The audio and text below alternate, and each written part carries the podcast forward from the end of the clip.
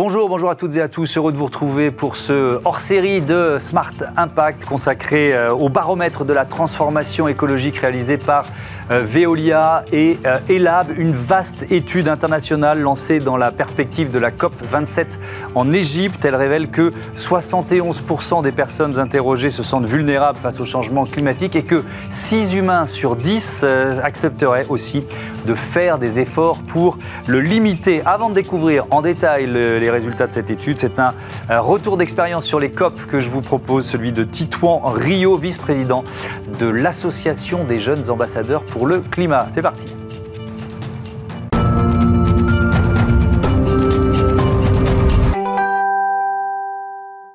Bonjour Titouan Rio, bienvenue. Vous êtes euh, donc vice-président de l'Association des jeunes ambassadeurs pour le, climat, euh, étudiant en master euh, à Sciences Po Lille, c'est ça? C'est exact. Vous voulez devenir journaliste? Ça veut dire quoi? Un journaliste engagé, un journaliste averti à minima? Oui, averti peut-être pour euh, pour adapter la profession face à l'urgence euh, écologique, faire en sorte qu'on traite plus l'information comme on l'a fait pendant des années, euh, sans avec un prisme de lecture différent de la société, on va dire. Ouais. Un, journalisme averti. Est-ce que vous pensez que c'est une, une, profession, notre profession, qui a besoin de se former? Aux enjeux de, de climat, de biodiversité Est-ce que finalement vous voyez comme ça de temps en temps des, des incompréhensions, des, des choix éditoriaux qui qui sont qui sont pas cohérents, peut-être par manque de formation hmm. finalement? Absolument. Euh, la formation, alors c'est assez compliqué parce que en même temps vous dites euh, il y a des lignes éditoriales différentes qui peuvent paraître absurdes, mais en même temps c'est aussi le principe de la liberté de la presse, donc il ne faut pas totalement la remettre en question. En revanche, il faut, il y a, je pense, qu'il y a une sélection des sujets à faire, une façon de les présenter euh, qui garantissent euh, qui évite les défauts d'interprétation. C'est assez important aujourd'hui si on veut tous à peu près aller dans le même sens pour que nos actions soient efficaces. Hmm. Alors avec vous, on va parler de ces COP, Conference of Parties. À, quoi servent ces grands rendez-vous planétaires? On se pose encore la question, ce qui n'est pas très très bon signe. Oui, alors en même temps, c'est compréhensible si on se pose toujours la question parce que c'est pas euh, c'est pas l'avis de, de vous et moi, ça concerne les États et nous on réfléchit souvent avec nous-mêmes, avec notre euh, condition d'individu. Et là, mhm. ce sont des États qui interagissent. Pourquoi ils sont regroupés à la COP climat mhm. Et eh bien tout simplement pour atténuer euh, l'effet du réchauffement climatique, pour s'adapter à ce réchauffement et pour gérer les pertes et préjudices liés à liés à ce réchauffement. Qu'est-ce qui permet d'avancer la, la, la, concentration des, de, de tous ces, ces acteurs? Évidemment, il y a les États, les grandes entreprises, il y a des associations il y a des lobbies. Le fait que tout le monde soit au même endroit en même temps, euh, c'est ça qui permet d'avancer, d'aller plus vite? Je pense que, que, se rencontrer, se parler, euh, c'est toujours mieux que, que, agir dans son coin. Vous savez, on parle souvent de systémique, de relier les différents aspects de la société euh, face à ces problématiques. Donc c'est important, je pense que tous les acteurs soient regroupés. Attention après, à quelle proportion on leur donne euh, la parole en fait. C'est-à-dire, est-ce que c'est vraiment efficace d'avoir des lobbyistes qui sont très actifs dans, dans, une COP? Je pense mm. qu'il faut les écouter, mais quantifier leur degré d'intervention. Alors on va prendre deux exemples. D'abord l'exemple de la COP 26 qui était à Glasgow. Euh, vous, y étiez. Euh, si on est précis, euh, quels dossiers ont avancé lors de cette COP 26 on reste encore, comme depuis une vingtaine d'années, sur les questions d'atténuation, donc c'est-à-dire de mmh. limiter les actions, enfin l'effet du réchauffement climatique. Donc là, y a, ça aboutit au pacte de Glasgow, qui mmh. est effectivement de, de, rehausser les, les, National Determined Commitment, donc les, engagements des États sur, euh, le, sur les émissions de gaz à effet de serre, et aussi arrêter les subventions euh, et les financements euh, aux énergies fossiles. Ça, c'était un grand pas qui a été franchi l'année dernière. Il y a aussi l'engagement le, à mieux financer les risques climatiques. On en a encore parlé là à cette COP27 en, en, Égypte. C'est quoi? C'est une question de solidarité entre le, entre le Nord et, et le Sud. Qu'est-ce qui s'est passé à Glasgow sur ces questions-là? Est-ce que ça a avancé? Alors en fait, les préjudice, c'est assez nouveau dans les médias, mais c'est quelque chose qui existe depuis longtemps. Peut-être qu'on n'en parle pas parce que justement, il y avait, euh, c'est difficile de se mettre d'accord. En, mhm. fait, c'est vraiment gérer en ce qu'on appellerait en économie les externalités négatives. Et on va, on va parler notamment de, de, justice, en fait, puisque euh, les pays occidentaux, les pays de l'Est ont une responsabilité euh, vis-à-vis de la situation climatique, biodiversité et autres. Mhm. Et nous, il y a justement cette partie-là à, à, mettre en œuvre, c'est-à-dire financer les dégâts qui sont causés par nous dans d'autres pays. D'autant plus que les pays en développement et les pays les moins avancés sont les plus impactés par les conséquences. Mais les engagements pris par les, euh, les, États euh, les plus riches n'ont pas exactement été, euh, été tenus. Non, absolument. Il y avait l'aide de 200 milliards, par mhm. exemple, pour l'adaptation et qui reste à 80. L'Europe, d'ailleurs, est une des, plus grosses organisations qui finance, avec 23 milliards, je crois, et on attend toujours les États-Unis. Mais il faut, faut, dire que la France, sur les pertes et préjudices, mhm. notamment, c'est ce pays-là en particulier qui freine aussi. La France ne souhaite pas mettre un mécanisme de financement des pertes et préjudices par peur du bourbier économique. Hmm. Alors, on, on, parle des COP parce qu'on va développer euh, juste après, dans la seconde partie de cette émission, on va détailler les résultats de ce euh, baromètre de la transformation écologique réalisé par euh, Veolia et, Elab. Et cette question de l'acceptabilité de, la, transformation par les citoyens du monde, elle est évidemment très importante. Moi, ce que je retiens aussi dans ces COP, c'est aussi symboliquement. Quoi. C'est le monde qui se réunit pour euh, euh, tenter d'avancer et de trouver des solutions sur, euh, sur la lutte contre, contre le réchauffement climatique. Et puis il y a aussi les COP biodiversité dont on parle encore moins et c'est dommage parce qu'elles sont également importantes. Je reste sur le, ce qui s'est passé à Glasgow. Par exemple, la, la, finalisation, alors c'est un peu technique, mais de l'article 6 de l'accord de, de Paris, on parle d'achat ou d'échange de crédits carbone. Qu'est-ce qui s'est passé? Vous y étiez à Glasgow et pourquoi, d'après vous, ça a été un moment relativement important? Ça a été important parce que euh, l'accord de Paris, pardon, il a été signé en 2015 et euh, sa mise en œuvre, euh, elle est encore en discussion, notamment sur l'article 6, le marché carbone. Mmh. Pourquoi ça bloque? Bah Parce qu'on touche directement au, financement et puis et puis parce qu'il y avait aussi quelques, pardonnez-moi l'expression, mais quelques magouilles, c'est-à-dire que les doubles quotas, c'est-à-dire qu'on mmh. s'accaparait certains quotas pour paraître, pour mieux paraître à l'étranger sur la scène politique. Donc il y avait des, des discussions un petit peu pour mettre tout le monde d'accord. Mm. Et forcément, c'était un point de blocage parce que 190 pays autour d'une table, avec des, réalités tellement vastes, c'est beaucoup plus différent que, que de, simples individus. vous n'êtes pas allé à la COP27 à Sharm el-Sheikh. Pourquoi? Les prix étaient trop chers. J'ai lu ça, que les, les, prix étaient exorbitants et que pour certaines associations, c'était presque rédhibitoire.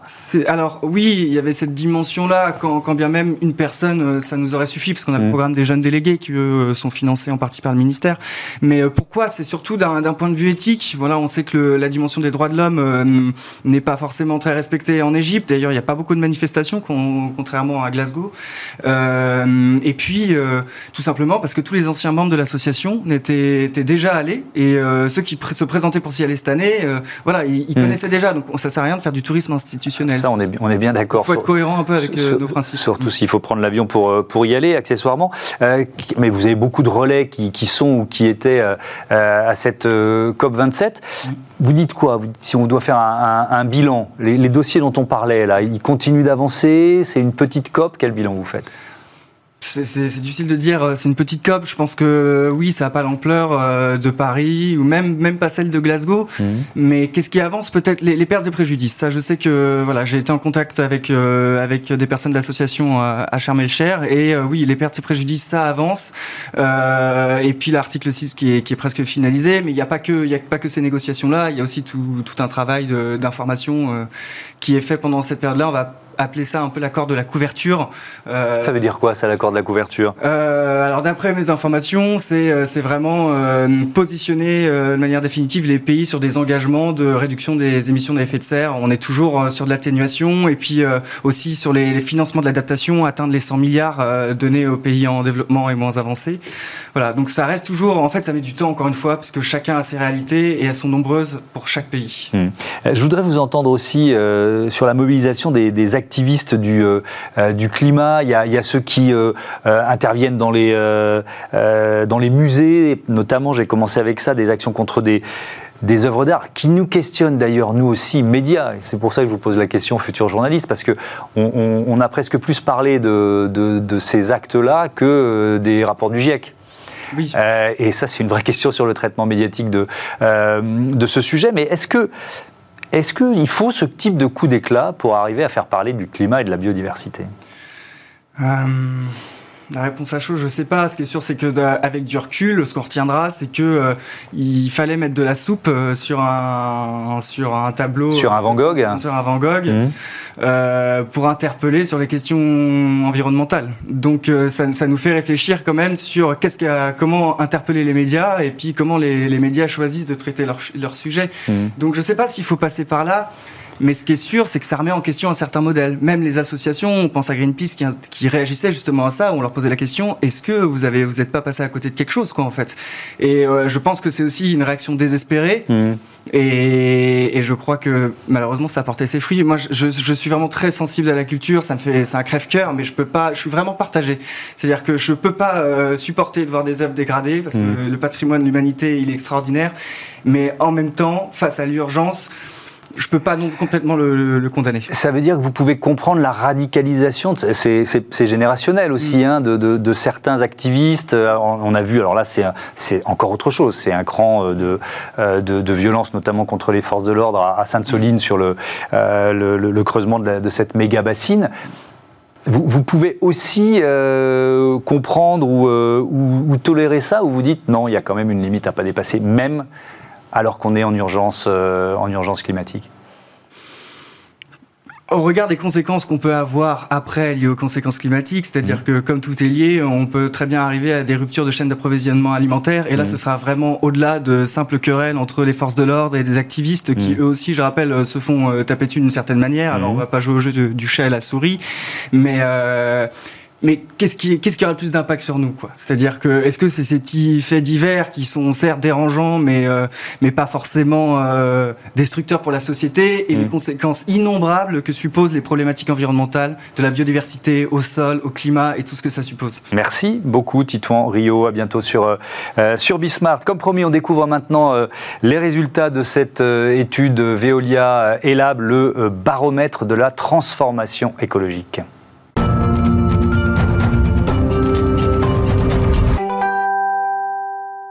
Et pour découvrir donc ce baromètre de la transformation écologique, euh, j'accueille Laurent Obadia. Bonjour, bienvenue. Vous êtes euh, euh, directeur général adjoint en charge des parties prenantes et de la communication de Veolia. À vos côtés, Laurence Bedeau. Bonjour, bienvenue. Vous êtes associé chez, Elab. Laurent Obadia, je commence avec vous. Pourquoi? C'est la première question. Pourquoi avez-vous souhaité réaliser ce, ce baromètre de la transformation écologique? Bonjour Thomas, merci de nous recevoir pour présenter cette étude. Alors pourquoi ce baromètre? Euh, on parle sans cesse euh, d'accélération nécessaire euh, en, la matière. Et comment accélérer sans même sonder l'opinion hmm. En 1992, une, conférence historique sur le climat prenait, place à Rio de Janeiro. Et c'est de cette conférence historique que sont nées les COP. Nous en sommes à la 27e, COP après COP les États euh, se rencontrent afin d'essayer euh, d'harmoniser euh, et de mettre en place une politique pour lutter face au réchauffement climatique. Mmh. Mais il est bien difficile de faire la démonstration de la pertinence parfois de ces COP. Elles sont challengées, elles sont critiquées. Mmh. moi, je pense qu'elles sont nécessaires, mais on ne peut pas s'arrêter à ces COP. Et alors dites-vous qu'il est encore plus difficile pour les citoyens dans leur, dans leur territoire de voir concrètement ce que cela euh, change. Une entreprise comme Veolia bénéficie d'un modèle euh, assez unique. Nous sommes présents dans 44 pays, nous employons 220 euh, 000 personnes que nous, appelons, que nous appelons des ressourceurs. Mmh. Et ces 220 000 personnes, ce sont des, des, bras armés de la transformation écologique partout où ils sont positionnés dans les territoires. Aujourd'hui, il ne suffit pas de disposer euh, de solutions, ou quand bien même euh, d'en inventer d'autres. Il mhm. faut pouvoir les déployer euh, à grande échelle pour accélérer. Et ça, Veolia est en capacité de le faire. Alors, je, vous prends un exemple. On, parle beaucoup de la qualité de l'air. Et les populations prennent de plus en plus conscience, c'est un enjeu de santé publique. Bien sûr, majeur. Majeur, que, que c'est là un sujet difficile eh bien, Veolia est en capacité de déployer euh, des solutions dans 44 pays, euh, j'allais dire quasi simultanément si les mmh. décisions politiques euh, se mettaient en place. Donc on voit bien que cette transformation, elle doit se faire euh, avec les citoyens et pour accélérer. Et c'est pour ça qu'il fallait les sonder. Il, il, fallait savoir quel était leur état d'esprit, leur degré d'acceptabilité. De, Exactement, il faut les sonder pour tracer avec eux ce qu'on appelle le chemin de l'acceptabilité. Il faut comprendre quels sont les, les, sujets sur lesquels nous sommes d'ores et déjà d'accord, sur mmh. lesquels les solutions que nous pouvons proposer euh, euh, sont en, résonance précisément avec, avec les COP, avec ce que décident les États. Et on voit que quelque part, euh, l'opinion et les politiques continuent à se chercher, je trouve, euh, euh, sur ces enjeux. Et, donc, on va détailler comment il a été fait, ce baromètre. Mais vous l'avez imaginé comme peut-être un, moyen, peut-être un peu de titiller aussi les, les gouvernements, ou en tout cas d'accélérer les prises de décision? En tout cas, on, l'a imaginé pour mettre, pour créer une forme de résonance, pour que la COP, ça reste pas un objet très très haut, euh, déconnecté de l'opinion, et que finalement les politiques se disent bon, on a bien fait notre boulot, nous étions à la COP, on a pris un certain nombre de décisions, mm. et que in fine elles ne se traduisent pas sur le terrain, et qu'on crée plus de déception que, que d'envie et d'accélération. Hmm. Euh, Laurence Bedeau, c'est une étude euh, ambitieuse. Moi, j'étais assez bluffé en, en, la découvrant. Combien de pays sondés Ça représente quelle part de la, de la population mondiale? 25 pays sur les 5 continents, évidemment. Euh, ça couvre à peu près 60% de la population mondiale. Et ces 25 pays, aujourd'hui, émettent à peu près 68% des émissions de gaz à effet de serre dans le monde bien entendu, à un moment donné, il faut faire des choix. Euh, pourquoi ces 25 On a vraiment veillé à tenir compte de trois critères. Le poids démographique de chacun de ces pays, mhm. évidemment, mais aussi l'histoire finalement politique, culturelle, écologique de chacun d'entre eux, pour avoir une véritable diversité et se poser cette question du chemin praticable dans des cultures qui aujourd'hui n'ont à peu près rien en commun. Ça crée défi d'avoir une sorte de représentation équilibrée de la population mondiale quand même. Le premier enseignement, c'est un sentiment de vulnérabilité pardon, partagé par l'humanité. C'est ce qui ressort en premier. Euh, ce qui est frappant, c'est qu'aujourd'hui, ce sentiment de vulnérabilité, de fragilité finalement, il réunit des pays qui, historiquement, se sentaient, disons-le, un peu à l'abri du hmm. risque climatique et écologique. On y retrouve des pays euh, développés qui bénéficient de bonnes infrastructures, d'un accès aujourd'hui euh, facile et évident à des services vitaux comme hmm. euh, l'eau potable, la, propreté, et puis des pays qui sont beaucoup plus fragiles et ont déjà une forme de mémoire collective finalement des catastrophes naturelles. Et vous allez retrouver, face à cette même vulnérabilité, peur, mhm. écologique et climatique. Oui, on, parle de, climat, d'anxiété liée au, liée au climat. d'éco-anxiété. Vous mhm. allez retrouver des pays comme l'Indonésie ou l'Inde, qui ont été encore très durement touchés euh, ces derniers mois, et des pays comme l'Italie et l'Espagne beaucoup de différences. Qui sont parmi les plus anxieux. point commun. j'ai vu l'Italie, l'Espagne, c'est italien 87% euh, euh, parmi les plus inquiets, les Espagnols 82%. Le chiffre global, c'est 71% des habitants du monde se sentent exposés à un risque lié au dérèglement climatique ou aux pollutions. Il y, a, aussi cette idée que j'ai trouvée intéressante sur le, parce que pour avancer ensemble, il faut déjà euh, avoir le, un socle commun de connaissances et de certitudes. Et le climato-scepticisme qui fait beaucoup de dégâts il est quand même en train de reculer. C'est une des leçons du, baromètre. Il recule beaucoup. Aujourd'hui, vous avez près de 9 habitants du monde sur 10 qui sont convaincus que le dérèglement climatique hmm. est en cours. Euh, j'ai envie de vous dire que le débat ne porte plus véritablement sur la réalité de ce phénomène. Hmm. Là où il y a encore localement débat, c'est sur l'origine humaine du dérèglement climatique, la responsabilité humaine. Hmm. Mais même quand vous regardez ça, vous avez dans le monde 75% de climato-convaincus. On en était très loin hmm. il y a encore 2, 3, 4 ans. Alors, autre, euh, autre chiffre, autre constat de, ce baromètre, euh, euh, l'humanité plutôt volontaire pour agir. C'est-à-dire qu'on on pourrait imaginer qu'il y a un, groupe d'aquabonistes, vous voyez ce que je veux dire, assez, assez puissant, mais finalement, il y a, il y a, ce, ce, socle commun pour l'action. Alors, une vraie volonté pour l'action, pour une première raison, d'abord parce que je pense qu'une majorité fait le choix de l'espoir, mmh. parce qu'elle y croit ou parce qu'elle en ressent le besoin, avec cette conviction qu'on a encore notre avenir climatique et écologique entre nos mains. Tout n'est pas joué, même si une petite partie est déjà écrite. 67% des habitants de la planète ont la certitude que l'inaction coûtera plus cher que, que, l'action. C'est peut-être l'enseignement majeur, parce que qu'on s'est longtemps... Euh, battu, on a longtemps débattu mmh. sur la réalité du dérèglement climatique, mais aujourd'hui, le débat, il s'est déplacé sur cette question-là. Est-ce qu'on peut encore agir et est-ce qu'il faut agir? La réponse, c'est oui.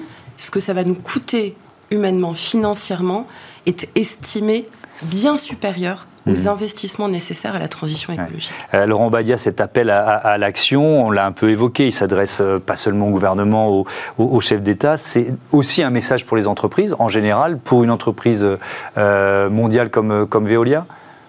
Alors, ce 67%, il, est important, il faut, faut, y revenir. Ce, ce que ce qu'il raconte, ce chiffre de mon point de vue, c'est que dans la réalité, ce qui est coûteux, c'est de ne rien faire aujourd'hui. Hein. c'est le coût de l'action euh, est moins coûteux que le coût de l'inaction pour, pour, pour l'humanité. Et ça, c'est quand, même, euh, c'est quand même important.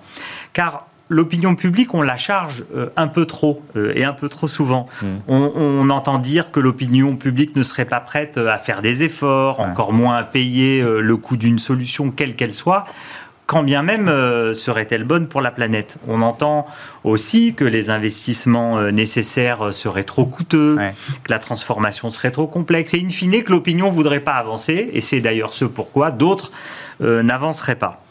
Euh, c'est pas l'esprit que nous avons chez Veolia. Nous sommes euh, optimistes. On dit, on se décrit comme optimistes. On dit qu'on lâche rien, que nous sommes à l'attaque. Donc euh, ça nous ressemble pas. Et d'ailleurs, je trouve que dans cette étude, on y lit autre chose. On y lit un appel à l'action et une compréhension de l'opinion qu'il y aurait trop à perdre à ne rien faire. Est-ce que ça veut dire, parce qu'il y, a aussi un message politique dans un baromètre comme mmh. celui-là, euh, de, ce que l'opinion, et peut-être aussi euh, euh, de, grandes entreprises comme, comme Veolia, attendent de, des gouvernants, notamment au, niveau européen Est-ce qu'il faut libérer, modifier certaines réglementations, justement pour accélérer, pour être plus agissant? Clairement, il faut libérer, euh, j'allais dire, les énergies et certaines réglementations. Clairement, il est aujourd'hui trop difficile d'implémenter un certain nombre de solutions alors qu'elles existent, qu'elles sont sur les étagères. Et c'est quand même euh, anormal.